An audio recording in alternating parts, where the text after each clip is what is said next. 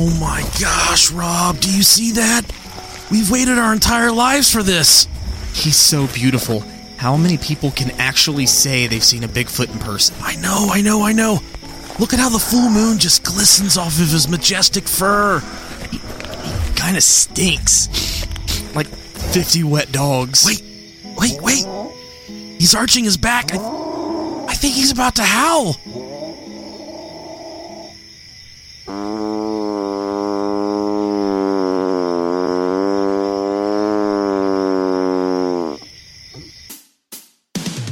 Are the Brohio Podcast, and we are on a never ending quest to explore all of the unknown. True crime, paranormal, demons, hauntings, aliens, UFOs, urban legends, and all of the occult. We are your one stop shop anytime you want to take a walk on the dark side. You can find the Brohio Podcast anywhere you download your favorite podcast. We have new episodes every week. Thank you so much for listening. You can find us on Twitter, Instagram, Facebook, all at Brohio Podcast.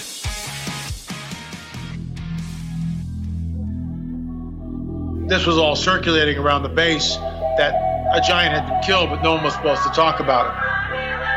I saw three long, bony fingers reach up underneath the door, curl up to grab it, and then disappear.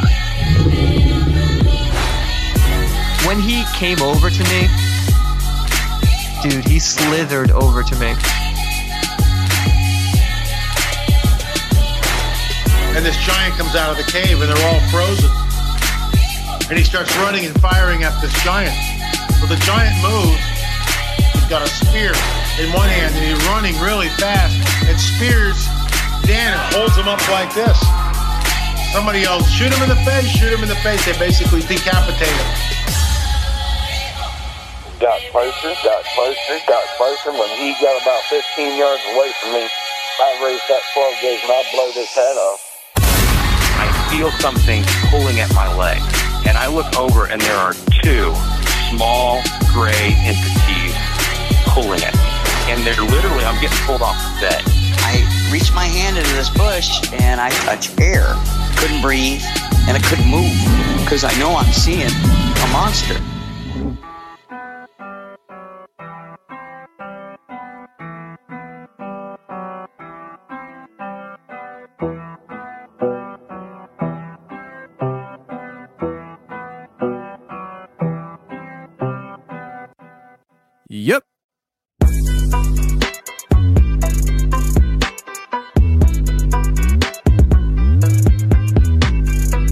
Welcome to the show, everybody. You're listening to The Confessionals. I am your host, Tony Merkel. Thank you for being here. If you've had an encounter or a story you'd like to share with me on the show, go ahead and shoot me an email. My email address is theconfessionalspodcast at gmail.com. That's theconfessionalspodcast at gmail.com. Or go to the website, theconfessionalspodcast.com, hit the connection section, and you can reach me that way as well. Either way works for me. Just get a hold of me.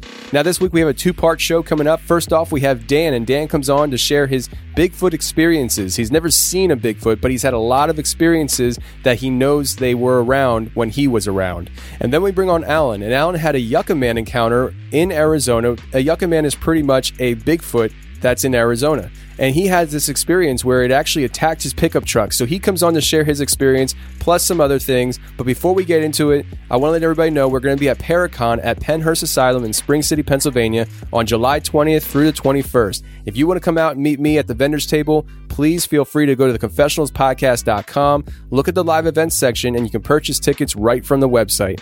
So without any further delay, let's get to this week's show.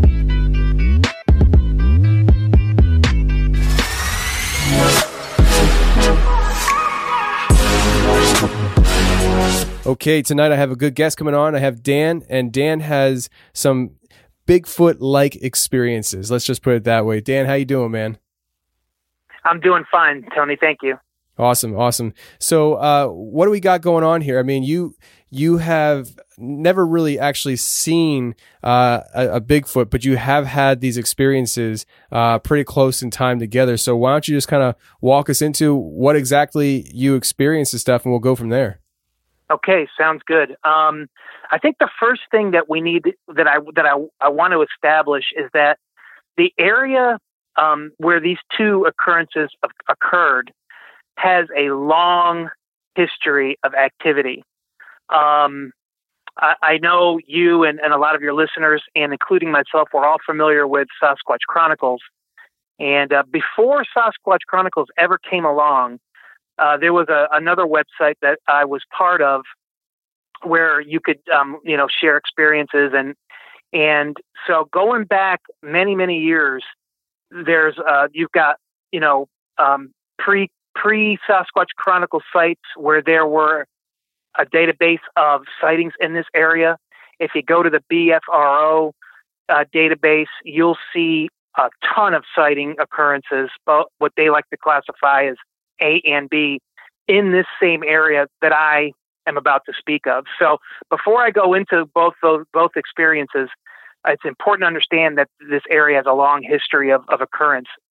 Uh, as a matter of fact, um, not that I put too much credence into the show, but the, the Finding Bigfoot show has been there not once, not twice, but three times. As a matter of fact, the very first episode of their very first season was in this area that I'm about to speak of. Okay. So, so the area is just you know um, ripe with activity and has been for a while. So the first experience happened at a campground, and this was almost one year ago. This was August of 2017, and um, it was just it was just your basic good old garden variety campground. Um, and what happened was um, I was in my tent sleeping, and I was awakened around 4 a.m. And the reason why I remember that is because when I woke up, the first thing I did was uh, look at my watch, and it said um, like 4:02 a.m. And it was I was awoken by a pack of howling coyotes, um, which is nothing new for that area. But here's where it gets really strange. About three to four seconds after the coyote started uh, howling, um, this l- super low, super powerful guttural roar comes out of nowhere and completely drowns out the the coyotes.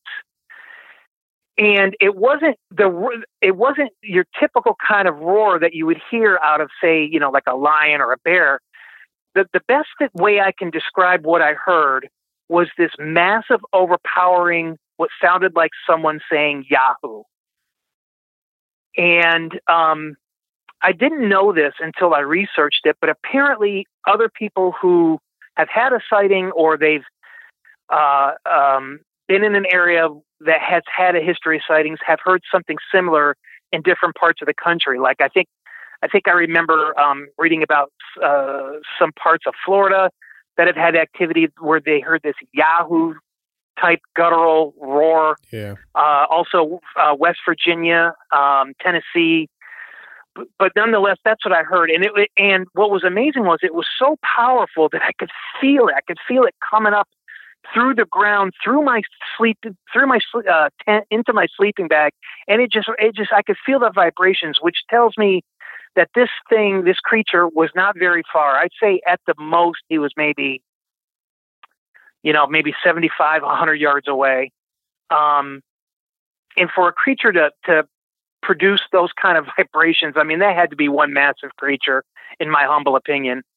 Um, and another strange thing is when that Yahoo roar kind of took over the, the, the airwaves, if you will, the, the coyotes all, all of a sudden stopped and this creature just kept on going. Um, and I remember, I remember kind of chuckling in my tent, although it wasn't really a funny situation. I'm like, you know, I'll be darned if that's not a Bigfoot nearby. And even though there's a major road running through there, through that campground, but you know, it's still a heavily wooded area. I mean, you just walk a couple hundred yards in each direction, you're, you're in deep forest. And I, I, I couldn't help but think that this particular creature that night was closer to, if you want to call it, you know, civilization than, than, uh, than I, than, you know, than I realized. Yeah. Uh, now, when you said that it, it yelled. I mean, first of all, when we say Yahoo, I mean, are you legit saying it was like Yahoo, like like that kind of howl? Yeah, yes, but in a very low, very powerful, and kind of a slower manner, also. Like Yahoo. I know that's a horrible impression, but something along those fine. lines. Okay. I, I mean, and that's what I was looking for because I, I wasn't tr- quite sure exactly like uh, the pitch and all that stuff. But I mean, I definitely have heard uh, of the Yahoo uh, with these people dealing with Bigfoot and things like that. And you said that uh, how long did it carry out? I mean, you, you said it, it carried on for, did it carry on for a while, like doing it over and over again, or did it just carry it out for a long period? Uh, it did it three times over the course of about I guess that le- I guess all in all it was about two minutes. Okay. So about two minutes going over and over again. And did you ever hear any other sounds answering back or anything? Did it, did it just sound like one animal? It just sounded like the one. I didn't hear. I I was actually I, I got a little. I, I I I don't mind admitting it. I got a little frightened, and so I I, I kept. I was like peeping my head out of the tent, looking towards the wooded area, and I keep I kept thinking, I want to listen for bipedal, heavy bipedal footsteps, which I never heard. Um, and I didn't hear any replies. I didn't hear any wood knocks or anything like that. Just those two minutes worth of roaring Yahoo sounds. That that's interesting. I mean, I've definitely heard that and stuff. I wonder if it was anything to do with uh, it kind of answering back to the coyotes, like almost like uh, trying to threaten them or something. Do you did you get a sense that it was trying to communicate directly with them, or do you think it was trying to just uh, vocalize over them? Um, I'm not quite sure. Uh, it was definitely vocalizing over them, and I can think of one of two, I guess, motivations to do that. One is just to play with them and say, "Hey, um, I'm nearby, and I'm gonna, I can pretty much tear you in half if I want to." Or the other, the other would be that um, I don't know, maybe, maybe this creature had something, its eye on a deer, because there's a lot of deer in that area, uh, or and it was it was establishing itself in the area as a way to tell the coyotes stay away from my food source. I don't know, maybe something along those lines. You you said that you felt the vibrations from that through the ground, right? Yeah, I, I did, Tony. I really did. I that that and it that was um that was quite unnerving uh, because to feel that is um, it, to to feel that your mind starts wondering how big and powerful is this thing, and it, it, it frightens you. Yeah, no, I, I can imagine. I mean, I've never experienced anything like that, but uh, I, I can't imagine the power that something would have to give in order for you to actually feel it through the ground. Uh, I'm assuming you felt it into your bones and almost, you know, like you kind of just felt the whole thing. Yeah, pretty much. Yeah, I did and I I think I had two sleeping pads underneath me that night too. wow. So, I mean, you've I know you've looked into the topic, you know, pretty extensively when it comes to Bigfoot. Uh, you've heard of the infrasound topic of these things, uh, and people say that they they feel the infrasound. Uh, do you think that that had anything to do with it, or do you think this was a straight up physical feeling that you were having from the vocalizations being that powerful? You know, I, I can't say for certain. I'm, I'm just not. Um, I'm not expert enough to really conclude if it's one or the other. Plus, at the end of the day, no one really knows what this creature is. So, you know, eh, all we have is our opinions. Um, it could have been either or. It could have been uh, just. It, it could have been just its way of communicating that I'm in the area, and that's the, the powerful side effect you get, or it was using infrasound. It could be either or. Yeah, and I I just you know when I hear when I hear people say that they felt something physically when it came to not like it actually touching them, but like either it was vocalizing or it was, you know, they maybe sometimes people describe it as infrasound. Uh, I, I, always wonder, you know, is, are they both the same or are they two different things that people are feeling? You know what I mean? Cause like, I, I don't know. Like I've never been exposed to infrasound. I don't know if it's something that when you feel it, like you physically feel it almost if, as if it's a rumbling or what. I don't know. But, uh, it's a very interesting thing. It's very interesting. Yeah. Uh, the best way to, I can like put, uh, give an example is, um, have you ever like stood on the side of the road and you're a little bit too close and a you know an 18 wheeler passes by and you yeah. can feel it going? Now you can feel the breeze too but what i felt well i didn't feel any breeze. I just felt that that vibration. Just like if just like when they when a vehicle drives by and you're standing close to the side of the road. Being a truck driver i definitely know what you mean. Yeah. Those, things drive around me a lot. Um, I, I'm here. You. So the second experience happened just 30 days later in September of 2017. Uh, once again, not far from where the campground I was at, and again, uh, and I don't, I don't think this will be a bad thing, but just for the listeners, um, this area of North Georgia is where there's 80 miles of Appalachian Trail in North Georgia, and this specific area is, like I said, it's no secret because the you know the Finding Bigfoot people have gone there. There's been a lot of uh, uh, encounters written, a, a, history of encounters, you know, uh, documented in that area.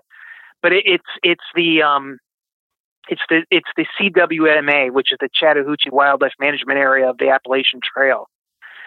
Uh, at this time, though, 30 days later, I was backpacking the Appalachian Trail, and this was a part of the trail that isn't far from the campground that I was staying at. And um, um, being that I wasn't staying at a campground, I was actually backpacking. This time, I'm much deeper, you know, in the woods. Um, it was around six o'clock in the evening, and I was at a part of the trail. Um, I wasn't at one of those lean-to shelters, but I was at a, kind of a kind of a clearing, and it, the, the ground was level, and you could see where other campers had camped there because there were fire rings, and there were a few other campers around as well that had already decided to pitch there for the night. So I just went ahead and joined them. And um, so we were, uh, me and the other campers that were there were standing around talking about some of the hiking we had done and so forth. And um, this particular area, like I said, it was a kind of a flat area. And um, there was a ridge, I'd say about 50 yards above the, that flat area where we were all camping. And um, um, shortly after we had, you know, started talking and you know making some meals and getting some campfires going, um, we hear this massive tree hit the ground. You could hear that, that snapping sound of the wood first, and then it hit the ground. And literally a few seconds after that tree had hit the ground, um, me and the other hikers that were around were standing around talking. What was that? And then what we heard, it wasn't just me, it was me and the other hikers. The best way I can describe this is what we heard was a very loud, deep, guttural grunt. Um, I don't know if you've ever uh, looked at documentaries on like the National Geographic Channel or studied some of Jane Goodall's works, but um, the, uh, any any documentation that's out there where you um, I guess the best way to to uh, to give an example would be a silverback gorilla grunt. You know, it's very low, it's very guttural, it's you know, and that's what we heard, and we just stood there, just completely shocked because, you know, eh, you can tell a difference if you're experienced enough. You can tell a difference between deadfall and something being artificially toppled over. And then to hear that coupled with this gorilla like grunt, we, we just froze right there in our spots. And everybody was wide eyed, including myself, going, What was that? One guy even made a joke like, I think that's a Sasquatch. And, and one guy started laughing. I didn't think it was very funny, but um, uh, after that, nothing else happened though. So um, that that's kind of like the good part is nothing you know the rest of the night was peaceful. No no grunts no other sounds. Um, but here is where the story gets really weird. Um, this particular trail uh, or the, i should say this particular section of the trail runs close to a uh, u.s forest service trail um, gravel road excuse me a u.s forest service gravel road and um, so one of my favorite things to do when I'm backpacking like that is to get up early, make a nice fire and, and a hot cup of coffee. Um, so I got up that following morning pretty early around 6:37 a.m. Got my fire going, got some coffee going, and I, Bet there's a side trail with blue blazes to signify that there's water nearby. So um, I start heading down this little side trail to pick up more water. And um, as I come out to this um, gravel road, which is used by the U.S. Forest Service, um, I see this uh, white SUV that's completely ba- blacked out, um, and it has a huge sticker of a uh, we'll call it a Patty silhouette on the back of the truck, and I, I kind of chuckled and I, I said, "Oh, here's." I thought to myself, "Here's somebody I can walk up to and have a conversation with because I have a sticker of a Patty silhouette on the back of my car." It was given to me as a joke, but you know, nonetheless, I because I'm a believer, I I put that sticker on there and and when I saw that, I'm like, oh, here, here's someone I can have a conversation with about, you know, about Sasquatch. Um, so I took it. What I, so I took what I was seeing as a friendly visit from a fellow Bigfoot enthusiast. So I casually walk up to say hello and see if there was anything we could talk about. As I approached the SUV, the driver rolled his window down, not all the way, about maybe a quarter down. And um, when I got up to the window, I immediately noticed something pretty odd. First, there were two guys in the SUV, and they weren't in police. They weren't in law enforcement uniforms, but they were completely dressed in full tact gear. Um, they had two AR-15, two AR-15s on a gun rack in the back of the truck, and these guys were completely loaded down. Like I said, with the tack dress, military-style boots, pistols at the ankles, black beanies. They had sunglasses. You know, just completely decked out. and um, I playfully then said to the guy, to the driver, I said, "Hey." um, I saw the sticker on the back of your vehicle. I have one of those stickers on the back of my window. And then as I said that, the, the second guy, the passenger guy, and he says, kind of in a stuttering manner, that's just a practical joke sticker from my girlfriend. And they both kind of gave me this dirty look and then stepped on the gas and just booked it out of there.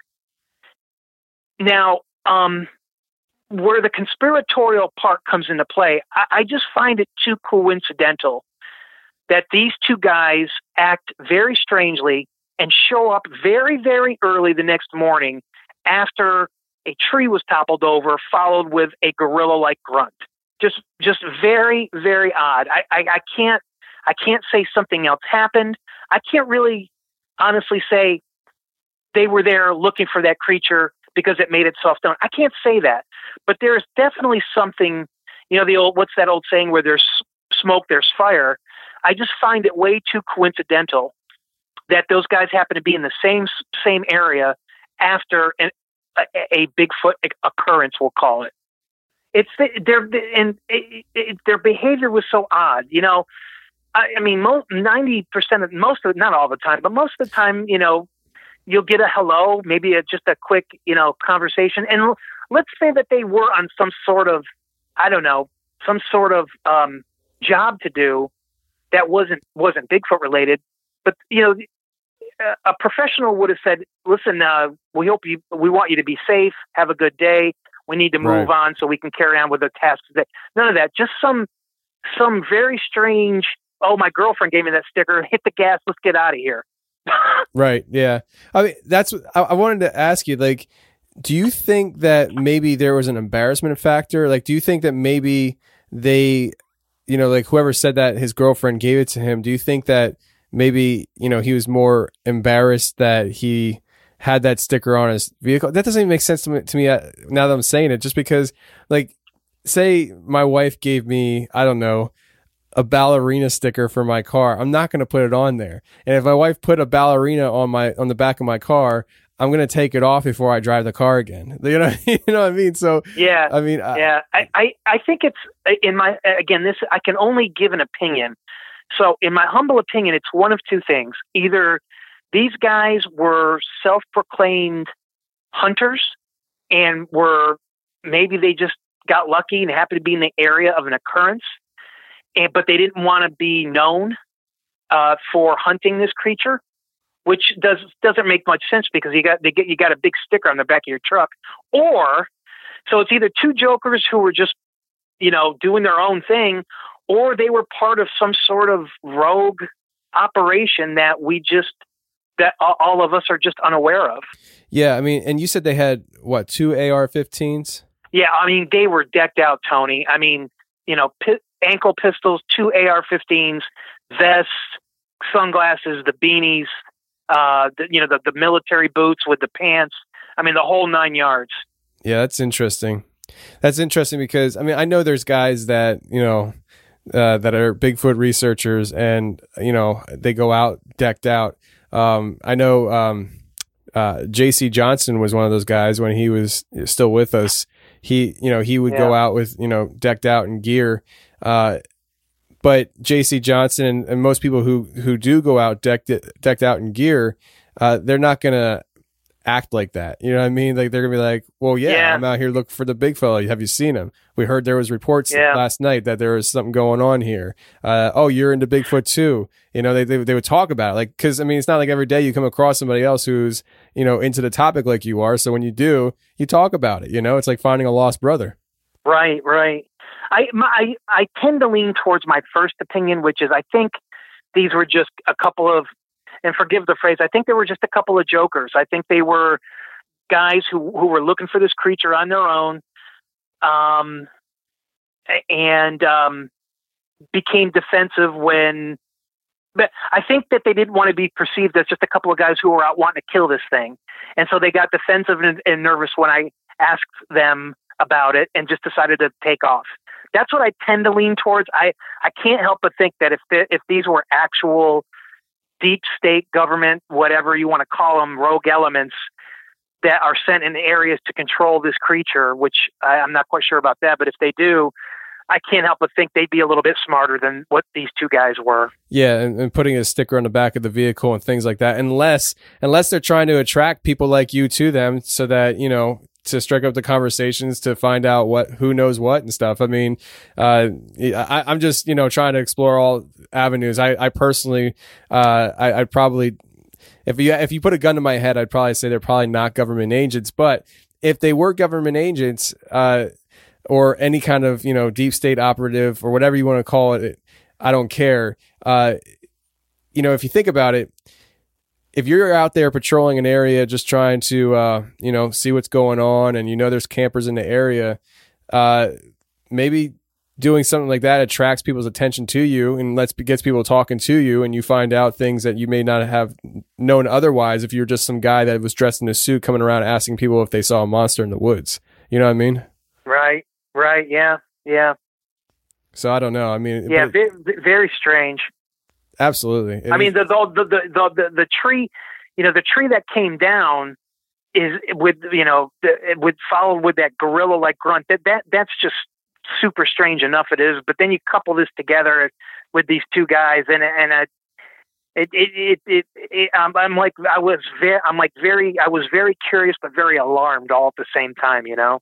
Yeah, no, I, I, I totally get it. I would have been thrown off too. I really would have been thrown off too because, uh, like I said, I mean, if you go out and you come across another Bigfoot, I mean, I when I'm driving down the road and I see somebody with a Bigfoot sticker on the back of their truck or something like that, and I'm in my my work truck, I, I just wish I could get their attention and and I don't know, like just you know, give them a thumbs up or something. I don't know because it's like, wow, there's somebody else that's you know totally digging the the topic like I do, and it's just like you know like a brotherhood. And so for that to happen, it's just it's just odd. It's just very odd. Yeah, because I, I have I just had an uh, an experience where um, I do delivery on my job, and um, I was dropping off what I was delivering, and a young girl uh, came up to me because I kept my par- car parked out front with the with the hazards flashing, and um, a young girl had come up to me as I'm walking back to my car, and she was all alone, and I guess she was headed back to her um, place of work because it's a plant that I was making this delivery to. And uh, she she said, you know, um, she goes, I, I dig your sticker. And I said, oh, I, I, I said, you do? She goes, she goes, yeah. She goes, um, now this woman, this woman is like 28, 30 years old. She goes, I saw a skunk ape when I was 17 in Florida. And to this day, it frightens me, but I don't tell people about it because I don't want to get made fun of. But I wanted to tell you because I saw you get out of your car and you've got a sticker on the back of your car. So that tells me that that like when that just and that just happened last week, and that that tell that just makes the the the, the behavior of these two guys that I saw last year even more odd. Why why wouldn't you want to be have a friendly conversation unless unless you were up to no good? I, I you know it just just it, it's a it's a situation where I came out with more questions than answers.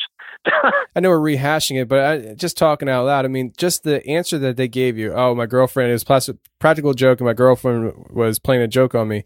I mean, eh, like if you just take that at face value, it's like okay, you know, fine, but why did you take it off the car? You know, like why didn't you take it off your vehicle yet? I mean, like I just don't understand yeah. that. I mean, because like honestly, like if anybody put a sticker on my car that I didn't want on my car, I'm taking it off before I go driving around. That's just the way it is, you know. Uh, you just get the yeah. the old uh, hair dryer out and a piece of plastic. You heat up the sticker and you scrape it off. No big deal. That's the way it works, you know. I, yeah, it, I just uh, yeah, it, it's a contradiction of behavior. It's like they're showing off that hey, we're Bigfoot hunters, but um, yeah, if you ask me about it, I'm going to hit the gas pedal and speed off. yeah. yeah, it's very peculiar, but I mean, uh, you know, going back to your initial, um, uh, how do we say, it? not encounters, but you know, just experiences, Occurrence. occurrences. Yeah. yeah. You know, like that happened within what 30, 30 days apart or 30 days. Like yeah, and right. And, and the driving the distance between that campground and where I was on that trail is maybe 15 20 miles not not that much at all okay. And that's what I was going to ask how far apart they were because um you know that's that's interesting. I mean you hear these howls and uh then you hear the the what, what would you call it? A tree snap or would you call it just a, a, pushing over a tree? No it definitely pushed it over. Uh, uh you could see the top end of the tree hit the ground too. But it, it, all that all that all that horrific snapping you hear as it, as it's going down is is what you know we, when we heard it before it actually hit you know the, the, all that snapping is we could see what direction it was coming from and then you could see the top of the tree hit that hit the uh, top of that ridge was it a was it a healthy tree or was it a tree that was dead it was definitely healthy I didn't go up there, but apparently a couple of guys the next um, uh, like a couple hours later. I was going to say the next day, but it wasn't that. A couple hours later, a couple of those other hikers had gone up there, and they came back and said that um, all the other trees surrounding this one were healthy. That tree looked healthy, and there was no deadfall to speak of. Okay. Yeah, I mean, healthy trees just don't fall over. You know, what was it just relatively was the ground really wet maybe? You know, like did it rain real hard and the roots uprooted? No, that that particular weekend the the weather was great, no rain. And one other hiker said, "Well, did you happen to see footprints?" And they said they looked and they didn't see any because the at that time the um, ground was covered with a lot of leaves uh, and um, pine straw. All right. Well, uh, I don't know what else to tell you. I mean, a tree. I, am you know, I'm trying to think of any explanation and stuff just to cover all our bases and stuff. And I mean, you got a healthy tree. The ground's not wet. It comes tumbling down right in the same area that yeah. you hear these growls or these yahoos that kind of vibrated through the ground so powerfully. Uh, that I, you know, I've heard about the, you know, people hearing these things say, you know, Yahoo or whatever it is. And it's not an uncommon thing. And so with yeah. you saying that, and then on top of the power that was behind it, you, you, start thinking like, okay, so what what's out here that can actually make that sound, you know, and and, and do that? I, I, I can't think. I think anything. for I think for me, what it does is it, uh, you know, and this is just my again my own humble opinion for me, but it completely validates what I experienced within 30 days of one another. Completely validates the activity that's been documented in that in that area. I can say with a with a straight face, clear conscience, however you want to say it, that if somebody else says, "Hey, this area has activity," I can say, "Yes, it does," because I've read about it and I've experienced it. Yeah, I man, I'll tell you, I, you know, one of my patrons that are, that's listening right now said, "I'm not saying it was Bigfoot, but it was Bigfoot." Yeah, so uh, that's that's a yeah, that's a good way to put it. I mean, I, I didn't see it, but let me tell you something. It was Bigfoot. yeah. I'll tell you, you know, it, that's um, yeah, it was. I, I, as far as I'm concerned, leans more towards Bigfoot than coyote or uh even bear. I mean, I guess a bear could push over a tree. Yeah. Are there bears down there in Georgia? I don't know. yeah, um, black bear. Okay, so I mean, we're and not most talking of about them, big. mo- and mo- not all, but most that you hear about or from like people see are they're they're, they're more of the smaller smaller brand of black bear, but uh, but they're out there, and you know you still have to be careful. Yeah, but I'm I'm saying like a black bear. They t- they typically don't get big enough to be pushing over these big trees and stuff. I mean, how big was this tree again? It was big. Um, you know, uh, um, I don't know. What do you want to go like 30, 40 feet high? You know, probably a foot, foot and a half thick. I mean, it was a big one. Okay, yeah, that's a big one. Uh, you know, so I don't know, man. Sounds like B- Bigfoot. yeah. Uh, well, apparently, uh, let me say this. You know what? The one thing you can deduce from that second experience that I described, the one thing you can say is someone else also believes that that's a highly active area, obviously. right. And they believe it so much to go in full military gear and ride around on gravel roads in an SUV with a big sticker of Patty on the back of their SUV. yeah. No, you're absolutely right, man. You're absolutely right. Well, So I so so I'm not the only one who believes that that that, that it's an active area. Obviously, I, I just I, I just it's such a head scratcher for me though, Tony, to have that occurrence and then early and look at the time of the day, six thirty in the morning. Uh, clearly, these guys were looking to be in an area that they knew there were probably hikers, which there were, but they wanted to get the early start, the early jump before everybody started getting awake, and so that they wouldn't be spotted or something. I, I that's the way I took it. Well, I mean, I'll tell you, man, it's it's uh it's just a definitely very odd experience all the way around. I mean, you take that with the idea of you know the tree falling down the night before, and then these guys are popping up and stuff. It's just odd, but uh, yeah, Yeah. man, definitely odd. But uh, I'll tell you what, Dan. I think thanks for uh, coming on and sharing these experiences with us. Thank you, Tony. I love your show. I love your. I love what I, I love what you're doing. Keep doing it. I'll always be listening, and uh, God bless.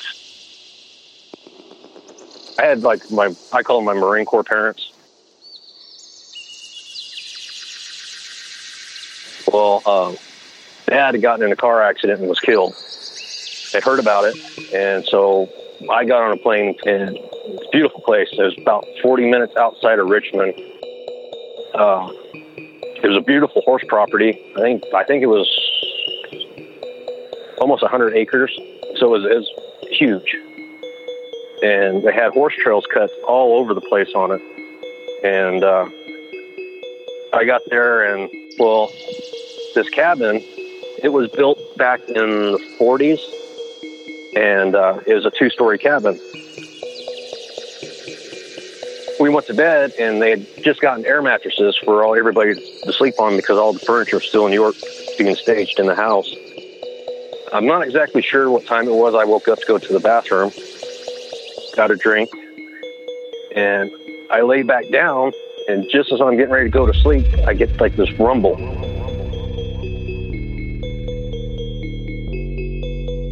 It felt like the, the airbed was vibrating. It was like a low, low bass, you know. And I, I think what was was magnifying it was the air mattress.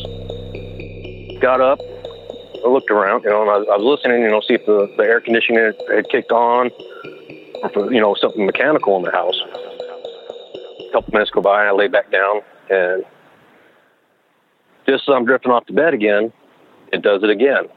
And it does it like three or four more times until it's almost dawn. So I didn't really get a whole lot of sleep that night. And so I get next morning, I'm talking to mom, and they're laughing, you know, ghosts in the house and this and that. And I told them about it, and she goes, "Well, you walked around a lot last night." And I'm like, no, I. You know, once I woke up, I pretty much just sit there on the side of the bed. Her bedroom is on the first floor, but it's a separate off to the side of the house. Uh, the the two story isn't directly over her part of the, the cabin. And uh, she said it sounded like somebody was walking on the roof at night. You know, probably about the same time all this stuff was going on with me. I keep wanting to talk to her about it, but every time I call, I'm I'm not sure if I, you know, figure out some way to you know ask her. Allan, how you doing, man? Good. How you doing, Tony? I'm doing good. So, uh, you had an encounter that most people don't ever describe it as, which is a Yucca Man encounter. Uh, it's basically a seven to eight foot tall Bigfoot, but people call him a Yucca Man. And maybe you could detail as to why you called the Yucca Man as you go through your story. But, dude, what happened here? I mean, what'd you see? What happened? Well, uh, I was stationed in 29 Palms. Uh, I was in the Marines, and this was back in 93. And uh, right there around 29 Palms, you have the uh, Joshua Tree National Monument.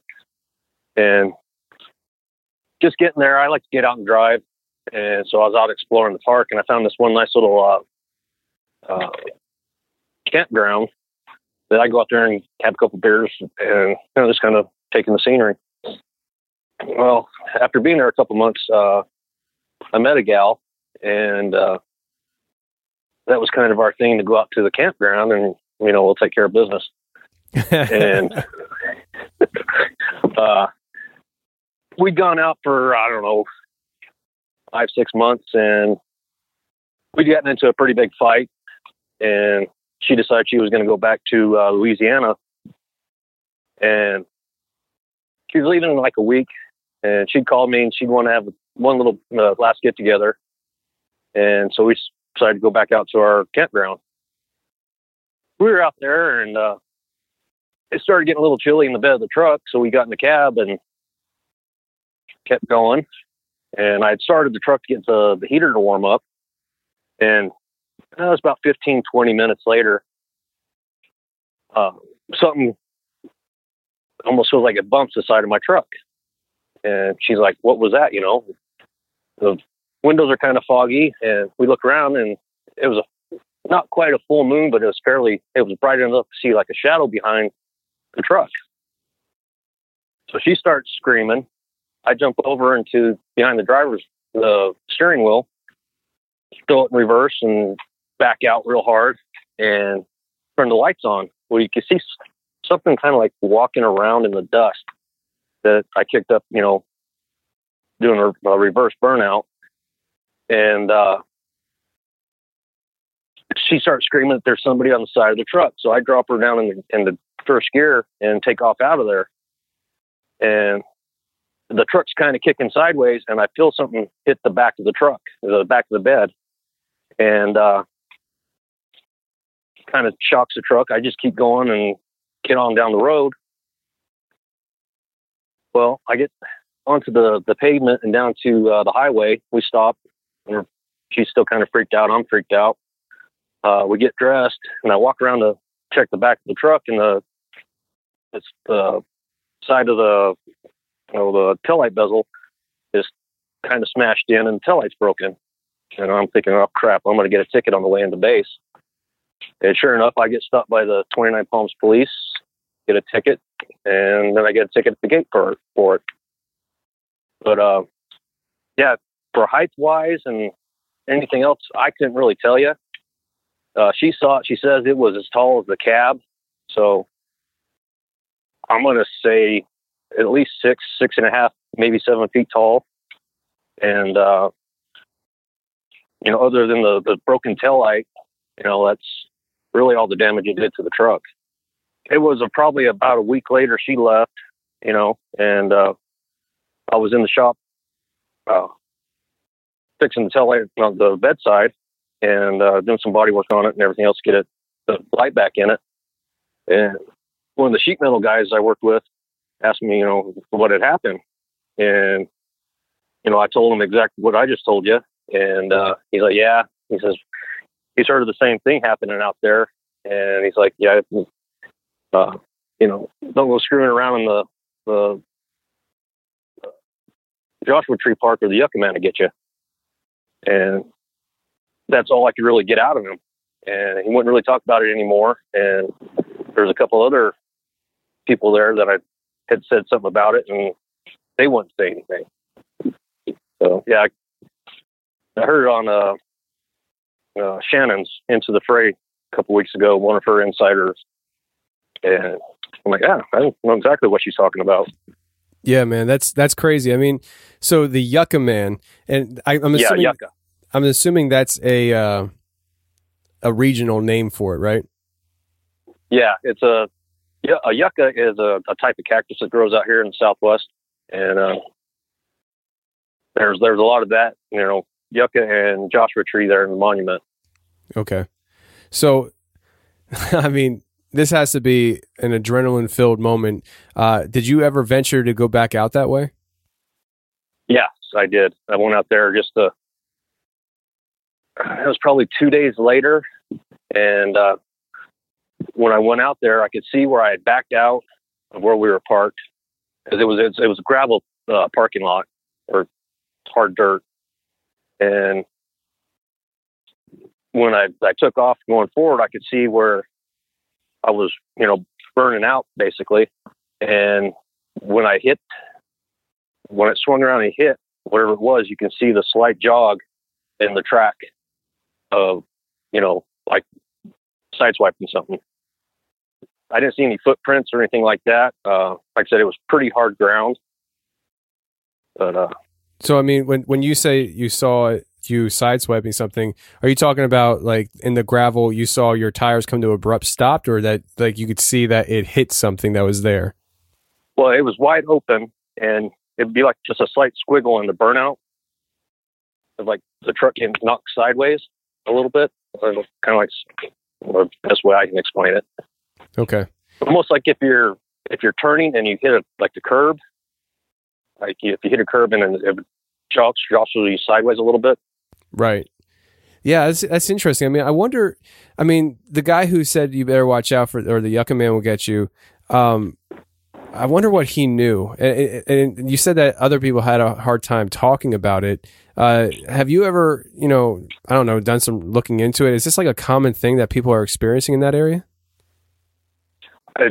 Possibly, like I said, there's a couple locals that I got kind of uh, be friends with, and anytime I would talk talk about it, they they get kind of hush hush and no, no, that's that's nothing, that's nothing kind of thing.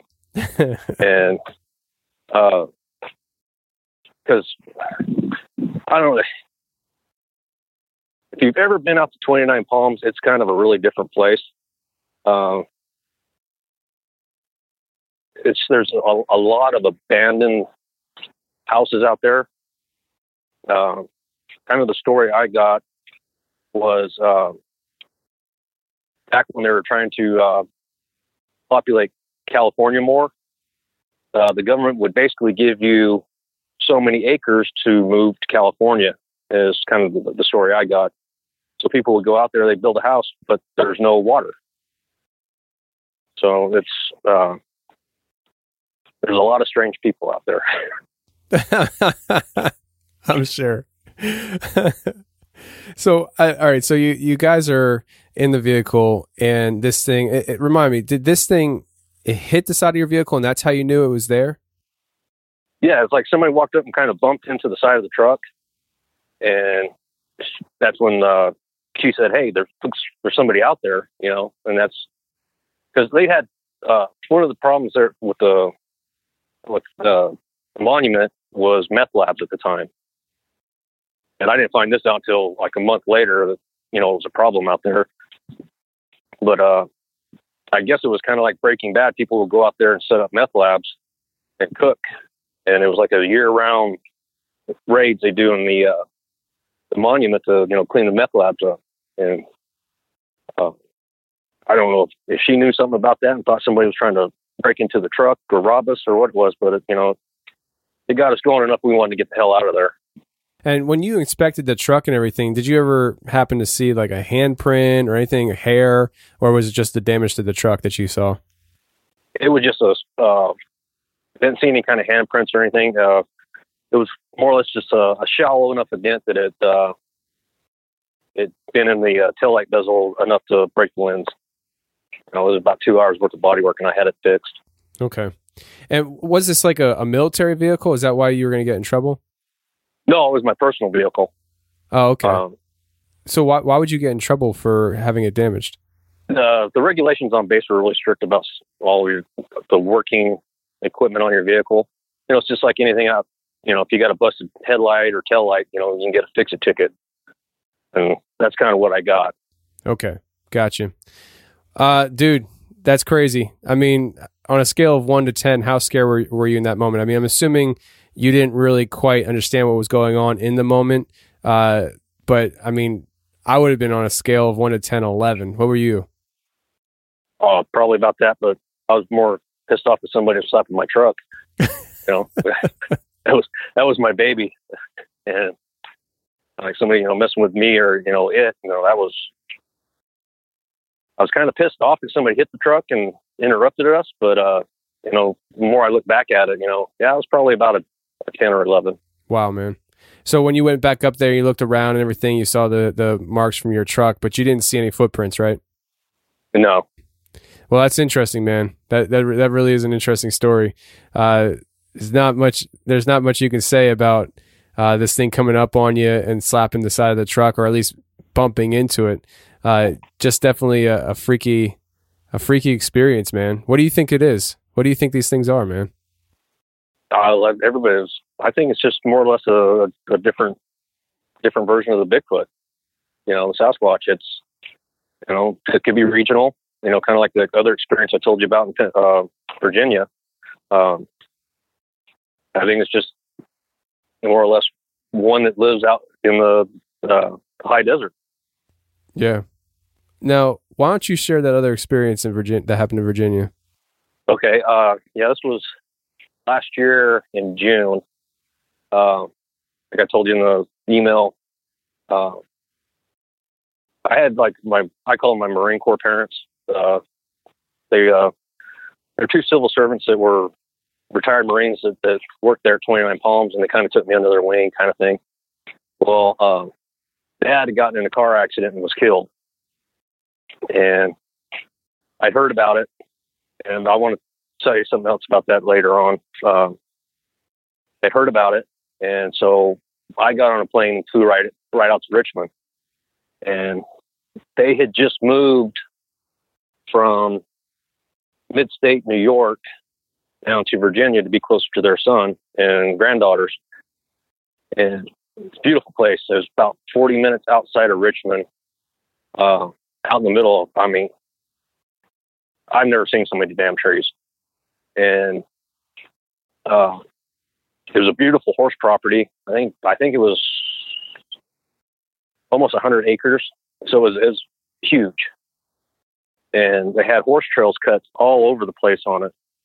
And uh, I got there, and uh, they needed to go into the hospital and take care of some stuff because uh, one of the granddaughters was hurt pretty bad in the wreck as well, and she was still in hospital. So they're like, "Well, I'm gonna stay here." Uh, they had a, a little UTV, and it's, they're like, you know, go ride the trails, you know, whatever, explore. And I'm like, okay. And I jumped in the, in the UTV, and I'm out on one of the trails, and my phone rings, and uh, it was my wife checking in, and I was really surprised that I had good reception because at the cabin I had like none.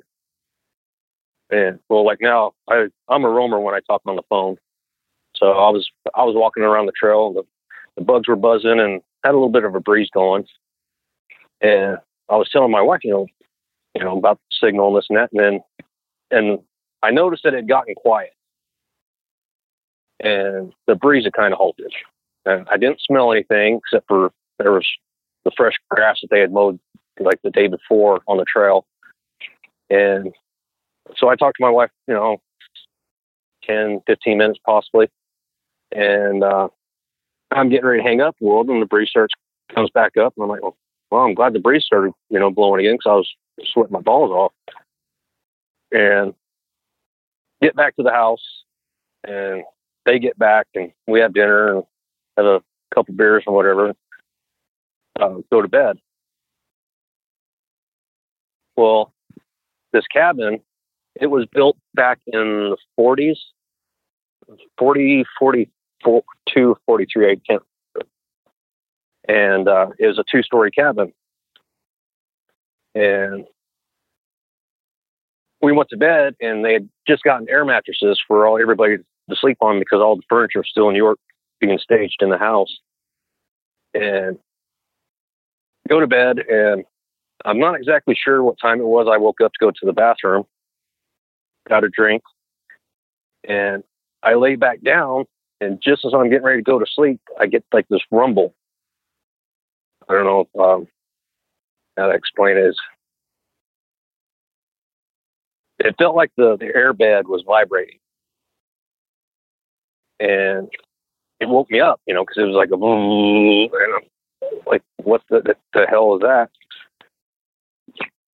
Excuse me. Got up, I looked around, you know, and I was, I was listening, you know, see if the, the air conditioning had kicked on, or you know, something mechanical in the house. And so a couple minutes go back by, and I lay back down, and just as I'm drifting off to bed again, it does it again. And it does it like three or four more times until it's almost dawn. So I didn't really get a whole lot of sleep that night. And so I get next morning, I'm talking to mom, and they're laughing, you know, ghosts in the house and this and that. And I told them about it, and she says, "Well, you walked around a lot last night." And I'm like, "No, I, you know, once I woke up, I pretty much just sit there on the side of the bed." And uh, why I thought she thought I was walking around is her her bedroom is on the first floor, but it's a separate off to the side of the house. Uh, the the two story isn't directly over her part of the, the cabin. And uh, she said it sounded like somebody was walking on the roof at night. You know, probably about the same time all this stuff was going on with me. And you know, I was thinking, you know, Dad, he was found out later that he he had set up a couple of trail cams out in on the property, and he had always talked about Bigfoot, and that kind of got me thinking about it after I left. You know, I was and somebody was talking about infrasound. Um, I forget which episode it was. It was with Wes. I was listening to one of his, and uh, I'm not wondering if they were was something like that, and they were checking me out because I was a new person on the property. You know, because they'd been up there a couple weeks and cleaning the cabin up because it had been vacant for, I think said for ten years. So they'd been up there for a couple weeks cleaning it up prior to moving down from uh, New York. But uh, didn't really say too much more about you know Bigfoot with you know to them because they got three young granddaughters and you know it didn't think you know scare them or anything. With that whole story, do you think? I mean, do you lean towards the infrasound side of things, or what? I mean, when when that whole that sound that you heard, I mean, were you feeling that physically, or was it just a sound that you heard? No, I was feeling it. Um, it was just like a, a low. It was like a low, low bass, you know, and I, I think what was was magnifying it was the air mattress. You know, I I don't know. It just it yeah. is a, a low rumble, and like I said, it, you know, I checked around. Like I said, I you know I checked for you know listen for air conditioner kicking on. Uh, you know, a ceiling fan downstairs, out of you know, all different things. And but it only happened that one night, and because I was there for a week. Uh, so I mean, I think it was mom that said that it sounded like somebody's walking on the roof, right? Yes. I mean, I'm assuming that's something Um, that's not normal. Does she find that off as well? Mm-hmm. Because, uh, like I said, they had been there for three weeks cleaning up the place. They had just moved in to the cabin. They had been in the cabin for three days when Rex had gotten into the accident. And uh, they had been staying in their, their son's cabin with him until they got ready to move in. So that was really only like their first four or five nights in, you know, actually staying in the in the cabin. I keep wanting to talk to her about it, but every time I call, I'm I'm not sure if I, you know, you know, see if anything else has gone on and figure out some way to, you know, ask her. Yeah, I mean, I'd be very interested to hear if there was something else that happened since then. Uh, but what uh, what you just said, you know, that you, you're kind of you don't know how to ask her. Uh, what it, what about it makes it feel awkward to ask her? I mean, just to bring up the whole idea of Bigfoot, or you know, asking her, you know, is there something spooky going on in the property? Is it just awkward? Yeah, kind of. Know, I've, I've been through a lot of little little different experiences, and I've always gotten you know kind of you know ripped on for you know a lot of it, and was just you know anytime I you know want to talk about it, you know, I got to think you know who am I going to tell these this to? You know, until uh, actually my dad passed away three years ago. Up until then, you know, I kind of kept a lot of it to myself. And then, you know, some other stuff happened, and I'm like, I started listening to a lot of these your guys' podcasts, and I'm like, you know, like I told you in the email, you know, when you talk to Amy, you know, it just I'm like, well, hell, I might as I might start, you know, getting some of it out you know, kind of thing. The idea of getting it out and stuff. I mean, uh, do you think that that's you know helpful for you to you know make sense of it in your mind or just be able to tell somebody? Uh, I mean, because for me, I, like said it before on the show. I mean, if something like this happened to me, I, am a chatty person. I just talk about it. I don't care what people think, you know. But I'm not normal. So I mean, uh, but I know I know what episode you're talking about with Amy, and we were talking about how you know just talking about this stuff helps people just get it off their chest. Um, it sounds like this is something that you really don't talk a whole lot about to people. No, uh, like I said, something I want to get to too is uh, what kind of got me thinking about this a lot more was uh, how my dad had passed away. Um, and Rex's death, or my other dad, Rex Marine Corps dad's death. Uh, I always had the sense that I needed to call him. You know, uh, when my dad passed away, I'd gotten a call that that morning from my best friend that his dad had just passed away. And I'm like, holy crap, man, I didn't even know Don was sick. And uh, that's when uh, my buddy told me about everything and uh, that he had kind of hid his illness from his family and they didn't find out till like the last week of his life, you know. Wow. And I got I got to thinking about that and my dad had had a few health issues and you know, I I need to call him and, you know, kind of tell him, you know, you know, if there's something going on, you need to tell us, you know, us kids and everything.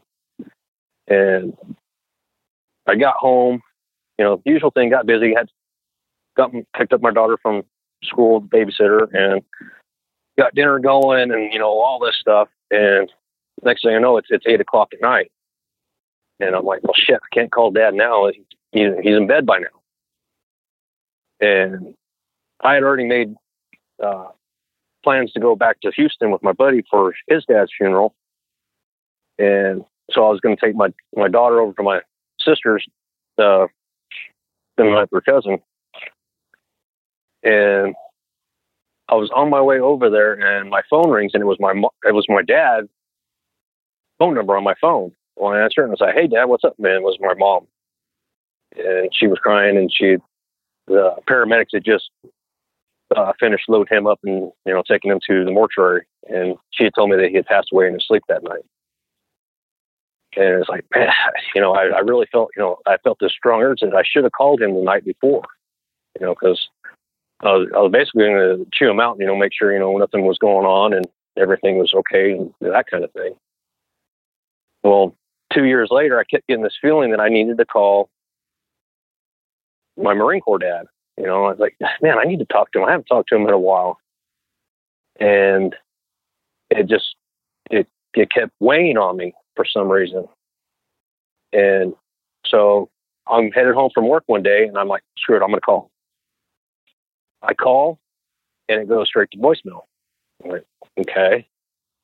Well, I wait 15, 20 minutes more, and then I, I call again. I figure he was on his phone, talk to somebody else or something, you know. And uh, his son answers, my little brother, and same thing as my mom. He's he's choked up trying to keep, and he's like, yeah, uh, we just lost him. It, you know, he, he died on the way to the, the hospital from the, the car accident. That was kind of, I guess, think back about you know about a lot of other little different things that had happened, you know, throughout, and I'm like, wow, maybe I had been experiencing a lot of this this crazy shit too. That's rough, man. That's rough. I, I just, uh, it's one of those things where like you had that inner voice, right, to to call and you didn't, and now I'm sure you wish it did, right? Oh yeah. Uh, every time I tell it, I get you know. Uh, that's kind of my point, you know. If anybody out there listening to this, you know, if you get any of that kind of thought or notion, don't take the take the, the time to, to call and you know, you know, at least talk to them. Yeah, yeah, man. It's one of those things where uh, sometimes when you have that inner voice speaking to you, uh, it's best just just to follow it, even if you feel it, feel like it's dumb. It's rather rather look dumb than feel sorry later. And uh, I feel for you, man. I do. I feel for you. It's that's a, a hard situation to go through. But yeah, it's you know with that and going back, you know, to Richmond and all that stuff, you know, and just you know, like man, you know, you could have just called me and asked me to come visit you, you know, kind of thing. But you know, I'm I'm joking, you know, lighten it up, but it, you know, it's yeah, it's still kind of rough. Yeah, for sure, man. Absolutely. I mean, sorry to get away from the other stuff, but you know, that's just something I wanted to blend into this. I I understand. I understand when you when you go through stuff like that, it gives you another perspective, and sometimes you feel like you just need to warn other people, you know. Uh, and so that's what you. I think it's fine. Um, but with these things that you've experienced and stuff, uh, do you think that the cabin had I don't know, Bigfoot activity, or do you think it was more paranormal where like maybe like haunting activity with the walking on the roof, things like that? I mean, I don't know how stable the cabin is, but I mean, could it support a, you know, four, five, six hundred pound creature? I don't know. That was one of the things I thought about because they were always, you know, mom joked about the ghost, you know, and, you know, and everybody else was joking about a ghost. And I don't know if that's something that got put into my head or but uh, like I said, just the whole, well, uh, I'm just wondering if it was more or less a kind of a, a smaller one, maybe a juvenile or something, because what's got me really thinking about this was that, oh, it was four days later, uh, my little brother's youngest daughter was wanting to help me with some uh, chores around the the, the, the ranch there, and uh, she wanted to go for a ride in the UTV. And I'm like, okay, come on, I found this really cool trail, and I'd just gone up it a couple days prior, and uh, we're up in there, and I hadn't really heard about stru- trees, uh, the structures until I don't know, a couple months ago. Um, the trail was blocked with two cross um, trees. And uh, she's like, Was that there before? I'm like, No. And so I got out and they're probably five, six inches in diameter. And I got them out of the trail and we kept going a little further, a little further. And then we came across one where there was three trees stuck leaning across the trail and these I couldn't move. I mean, they were you, to get them out of the way. You you would have to have had a you know a chainsaw, and you know just with the way they were wedged in.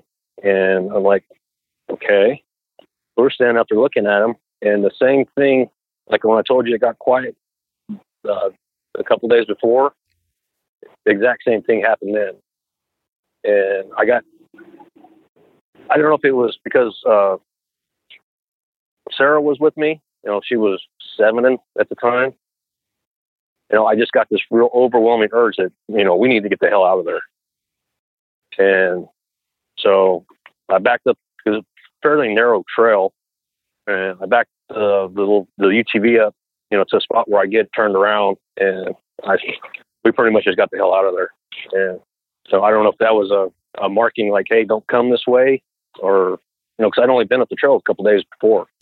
Yeah, I mean, when it comes to tree structures, I I do think that there's something to them. I don't think that everything that people see uh, that looks like a quote unquote tree structure means that it was made by a Bigfoot, but I definitely think that there is something to it.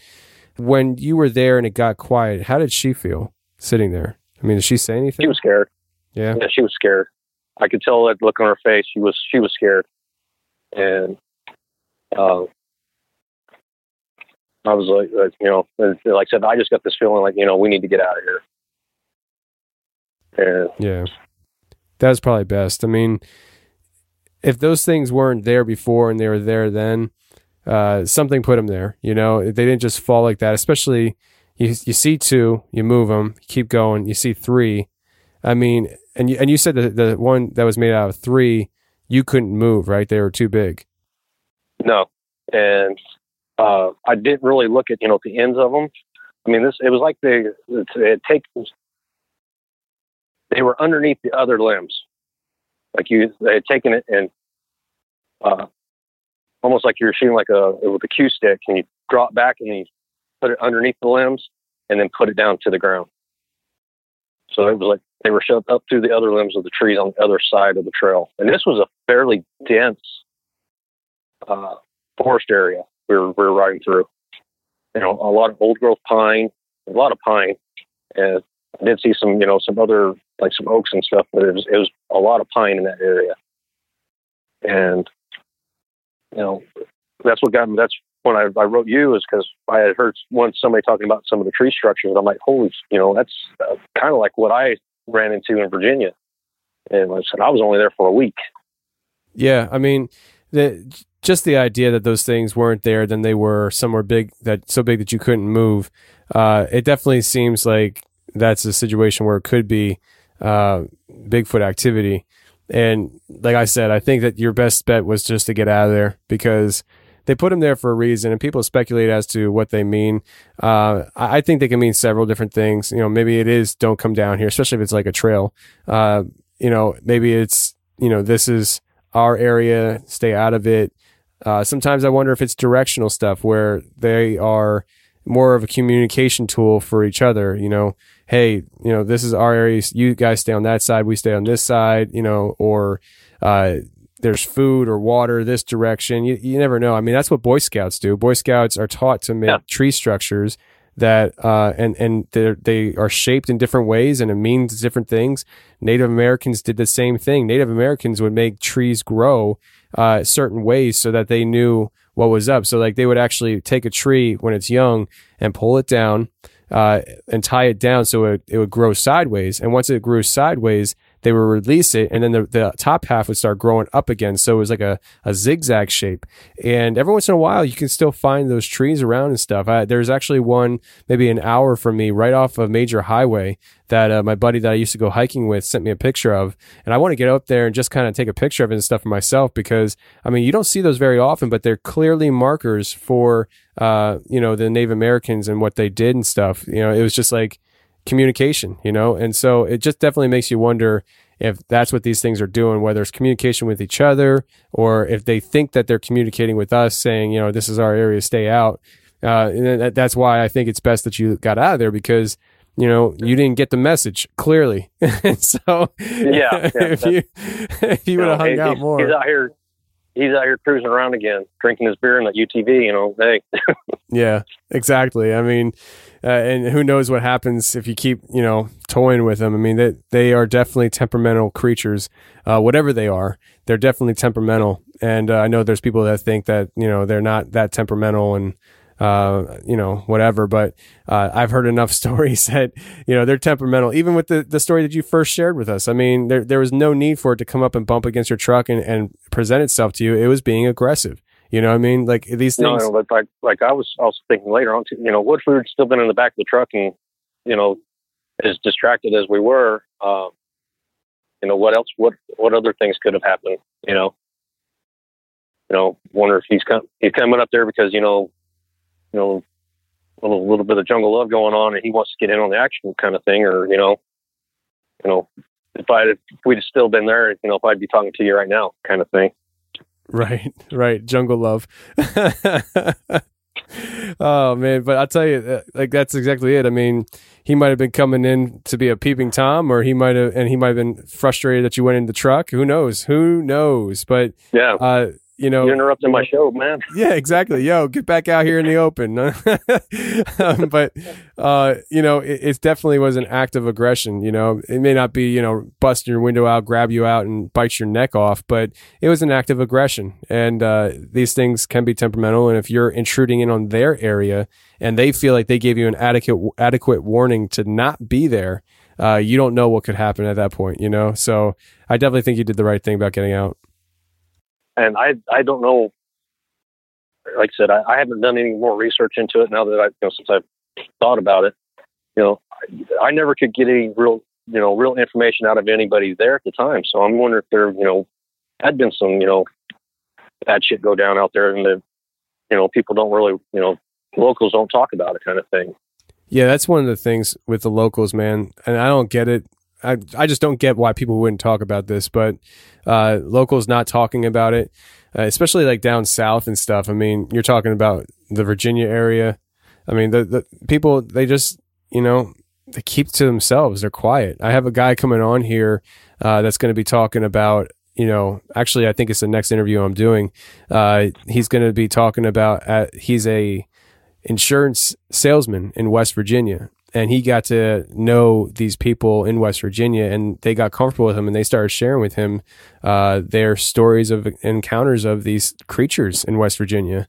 And so, you know, it, it's just one of those things that, like, I mean, these people aren't knocking down the door to, you know, report it to the BFRO or, you know, emailing me to be on the show to share their story. They just keep to themselves. They know what happened, and that's that. I mean, they don't really uh, want to talk about it. You know, it's interesting.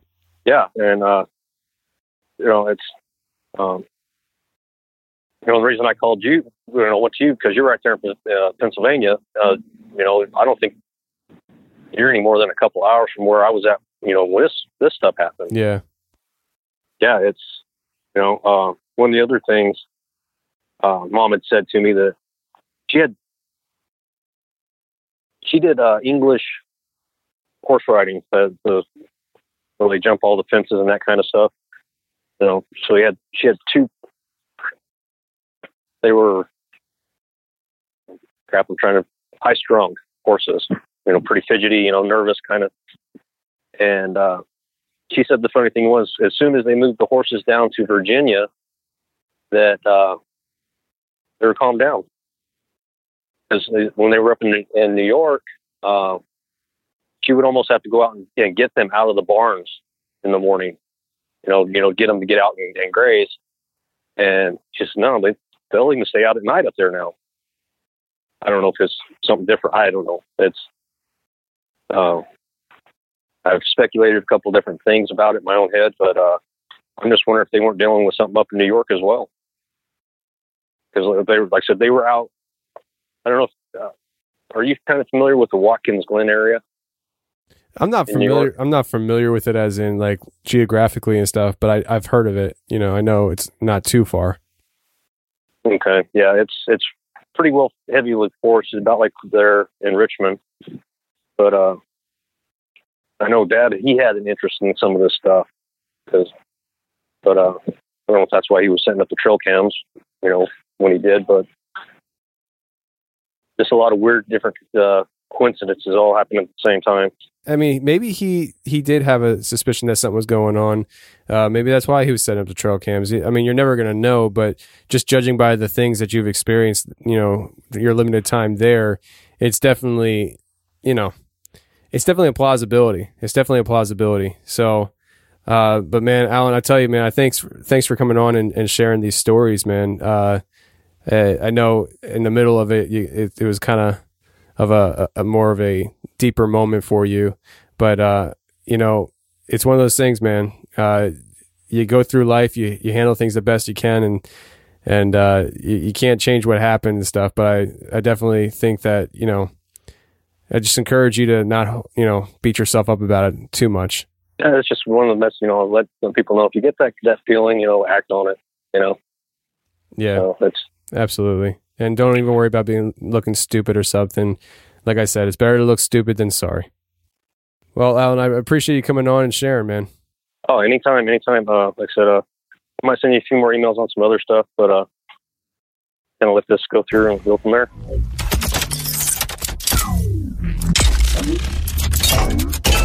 Well, that's the show, everybody. I really hope you enjoyed it. And if you did enjoy it, please share the show around social media. I don't care how you share it Facebook, Twitter, Instagram, email. If you know somebody that you think would enjoy this show, please share it with them because that's the best thing you can do to help support the show and help it grow towards the future. And until next week, friends, stay safe, take care, and remember the truth will set you free, but first it will piss you off. Bye.